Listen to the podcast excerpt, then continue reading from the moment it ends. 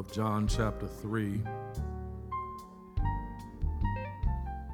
He who has the bride is the bridegroom, but the friend of the bridegroom who stands and hears him rejoices greatly because of the bridegroom's voice. Therefore, this joy of mine is fulfilled. Amen. Preaching this series for the month of December.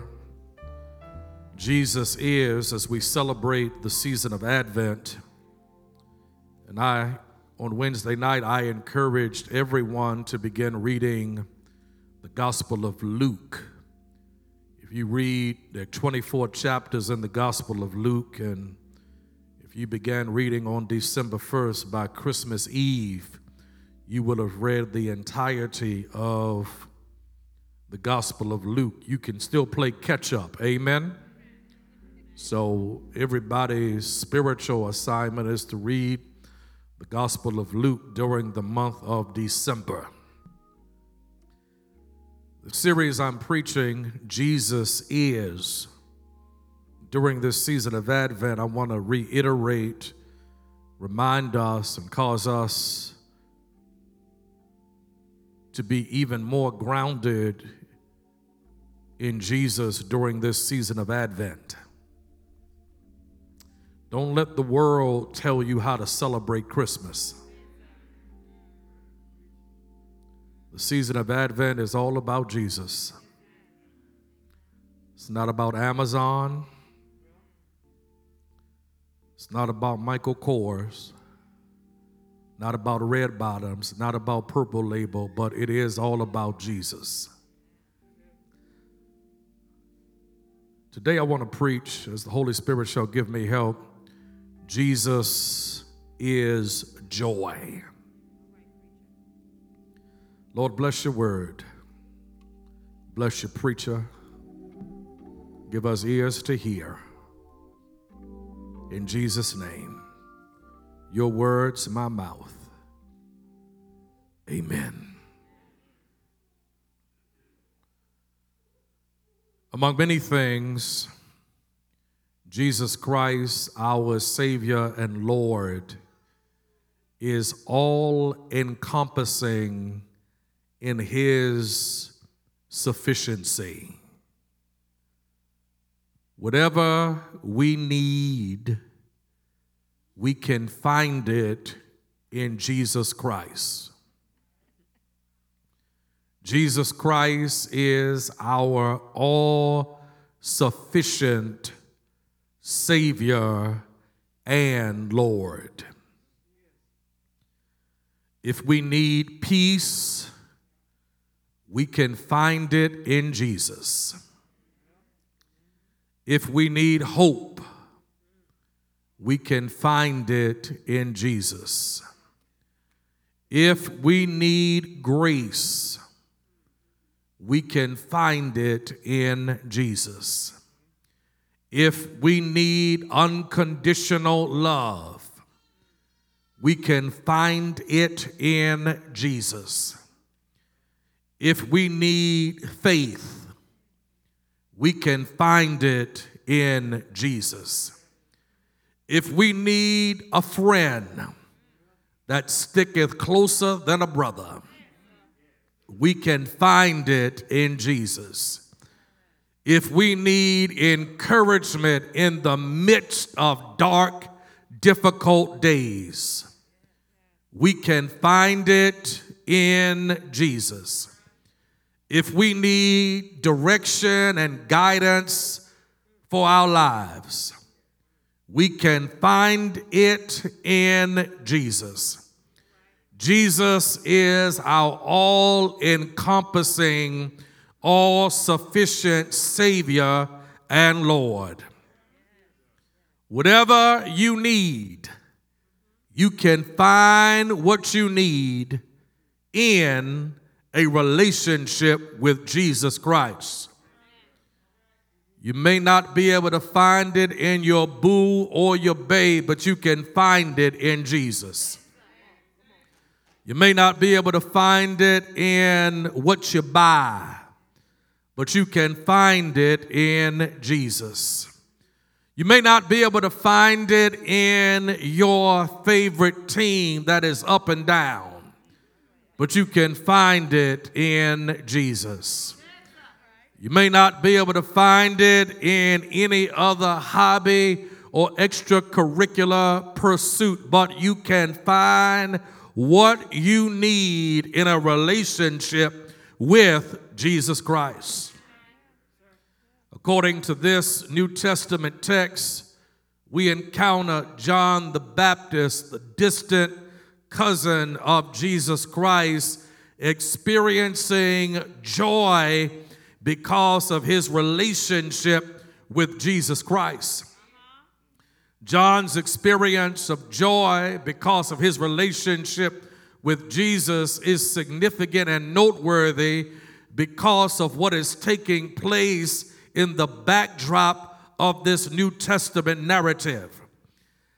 As John's popularity is decreasing and waning, Jesus' popularity is growing and increasing.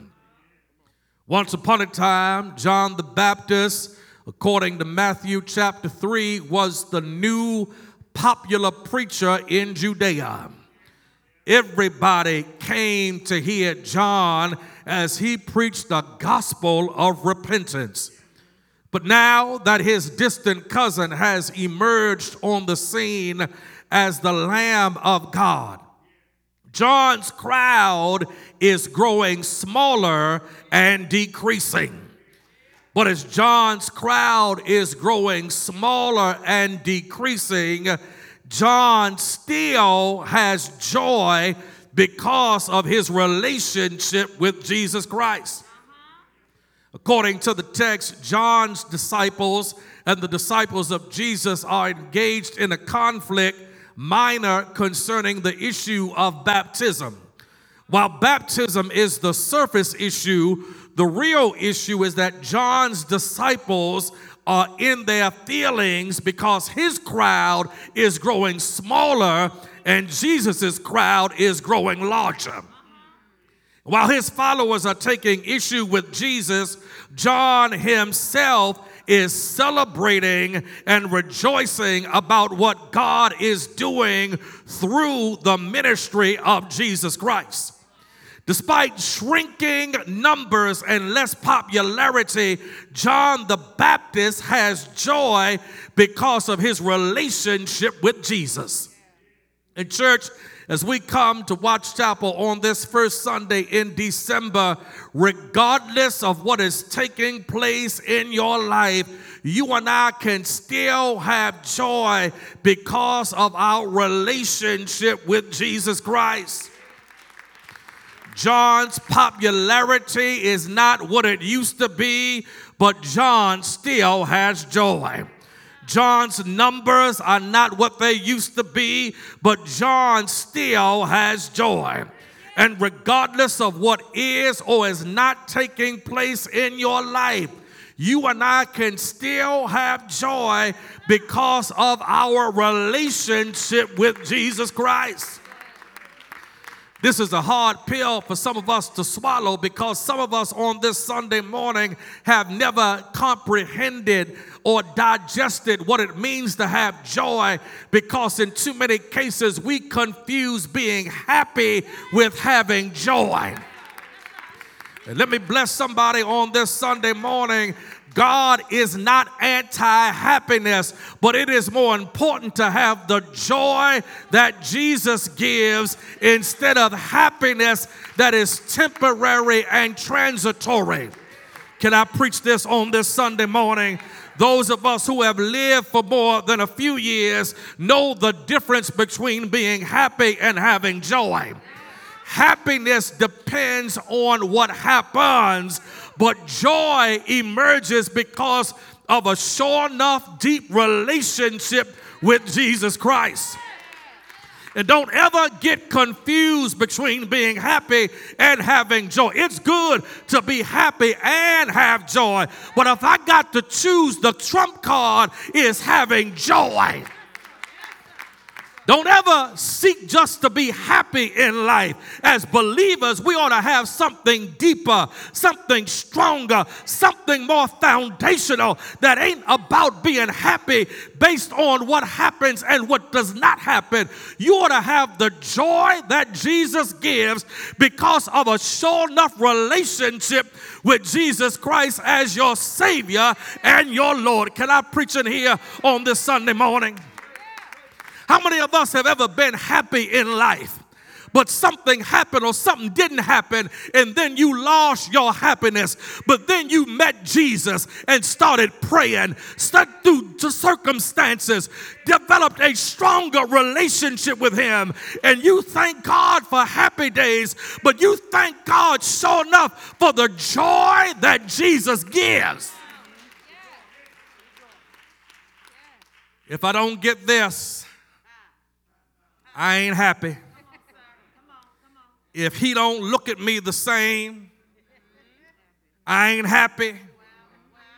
If she don't respond to me the same, I ain't happy.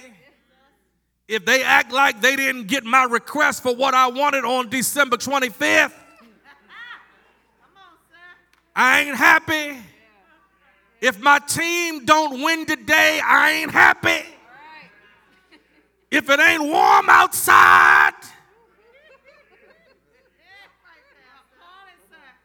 none of us can control that. But you and I can control developing a relationship with a Jesus that'll give you joy. You can't control whether your team wins, but you can pray. You can't control the weather outside, but you can worship. You can't control how people respond to you or what folk think about you, but you can control how close you get to Jesus Christ as your Savior and your Lord. John says, My joy is complete. And his joy is complete regardless of a church that ain't growing in the right direction followers that used to be upon thousands, but now are in the 100s. Money ain't right, but John still has joy. Preacher, how do you cultivate joy in spite of what ain't happening or what is happening that you don't want to happen? John has joy because John is appreciative of his assignment. John's assignment is not to be the groom, but John's assignment is to be the best man. Come on, talk to me. And as the groom, he would be the best supporting actor. It's the bride's day. Y'all ain't talking to me. It ain't your day, brothers. It's her day. At best, you are the best supporting actor. She is, y'all ain't talking to me in here. I, am trying to help somebody. Amen. But as the best man, the friend of the groom, you are doing the stuff nobody wants to do.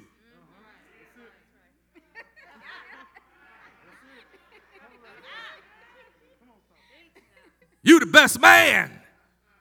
You carrying folk to and from the airport. You the best man. You putting bags and gifts in the SUV. You the best man.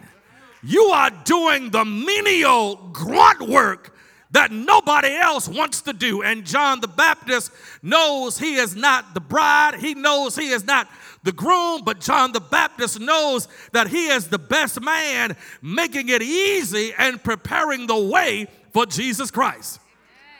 And regardless of his assignment, John is appreciative of his assignment. Can I bless somebody in here on this Sunday morning? If God uses you in any way, shape, or form, you and I ought to be appreciative for our assignment.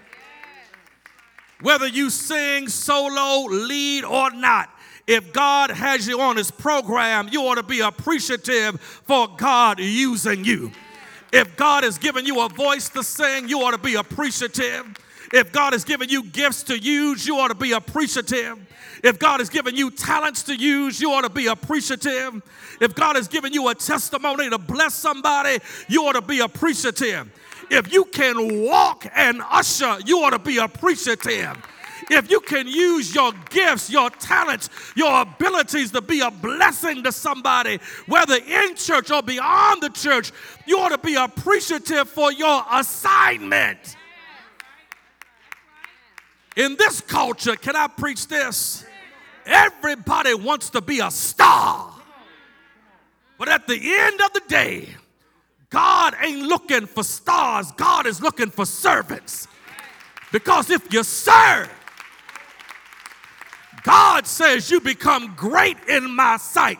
You want to be famous, you want to stunt, you want to floss. No, be a servant. Because at the end of the day, when the smoke clears and the dust settles, God will bless the servants, not the stars.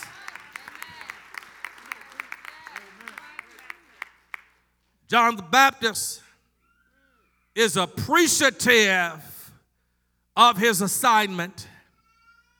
He has joy because he's appreciative of how God is using him.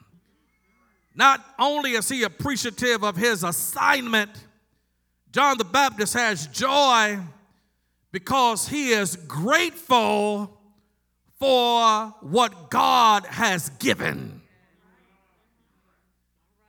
John says, any man who has something has it because God has given it to him. So God has used me to prepare the way for Jesus.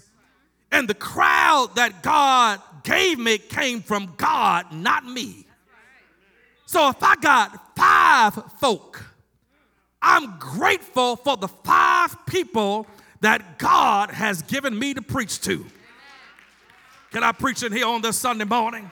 And this sermon is all about cultivating and developing joy. You develop joy when you have an appreciation for your assignment, but you get joy when you are grateful for whatever God has given you. Now, these two points are close, but they are distinctive because anything we have comes from God. Come here, James chapter 1, verse 17. Every good and perfect gift comes from above. Whatever gift you have, whatever blessing you have, has not come because you and I are self made. Whatever gifts, whatever talents, whatever crowd, whatever platform, whatever fame, whatever popularity, whatever blessings we have come from the open hand of Almighty God. And if God gives you something, you ought to be grateful for whatever God gives you. Can I preach this in here? Uh, yesterday morning, Reverend Robinson, uh, me and some friends of mine were engaging in our Fighting Trim Fellowship 5K. And as we walked, amen, one of our brothers, Harry O, looked down to the right and found a $10 bill. Amen, somebody. $10 ain't going too far in 2021, but this brother was grateful, thankful, and appreciative. I said, Harry O, I know you got more than 10 in your billfold. He said, Man, this is a $10 I didn't have when I woke up this morning. So I'm going to praise God and be grateful for the $10 I found. I wasn't even expecting it, wasn't look for it, but thanks be to God that God gave it to me. I found it, but God gave it to me. And if God gives you something, you ought to be grateful for whatever God. He got joy because he's appreciative of his assignment. He has joy because he is grateful for what God has given. He has joy because circumstances have not changed his confidence.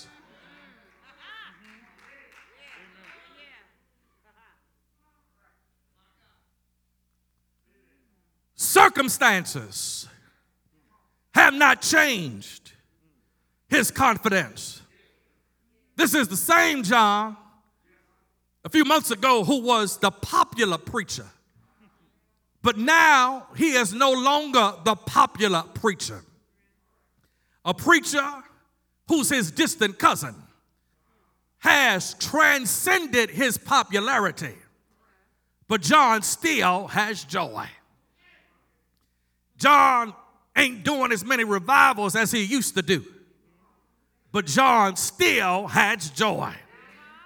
John is not the talk of the town anymore, but John still has joy. John is not getting the same invites he used to get, but John still has joy. John doesn't make the same, let me make it plain to everybody in here. John doesn't make the same money he used to make 10 years ago, but he still got joy. John's family members have passed from labor to reward, but he still got joy. John's arthritis is acted up, but he still got joy. John got more gray in his hair, but he still got joy. John's family don't reach out to him the way they used to, but he still has joy.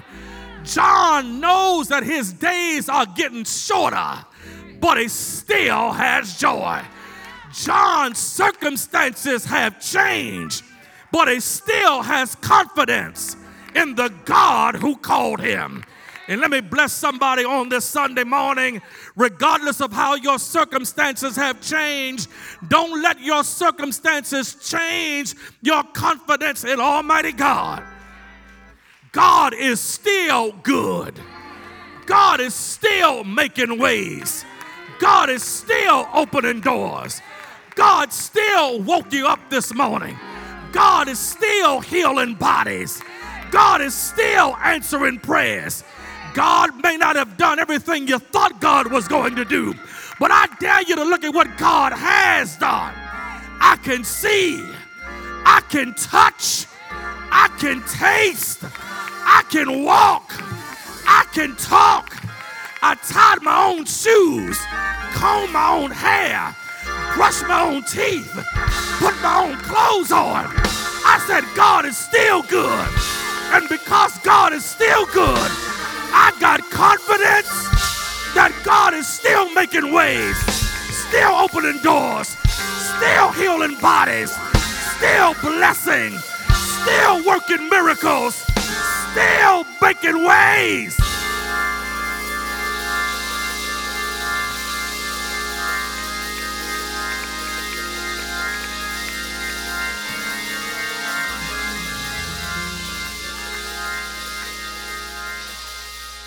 Let me help somebody now. Somebody, somebody real can comprehend this as you as you develop more experiences in life.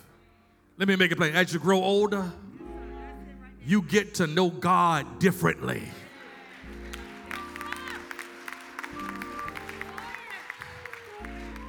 Some stuff, you praying some stuff at 50 you ain't pray at 30.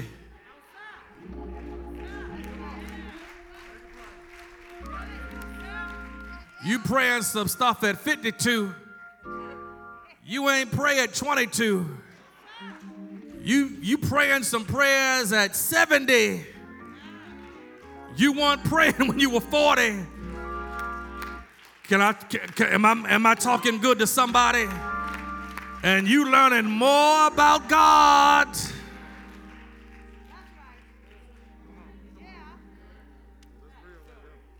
Circumstances change.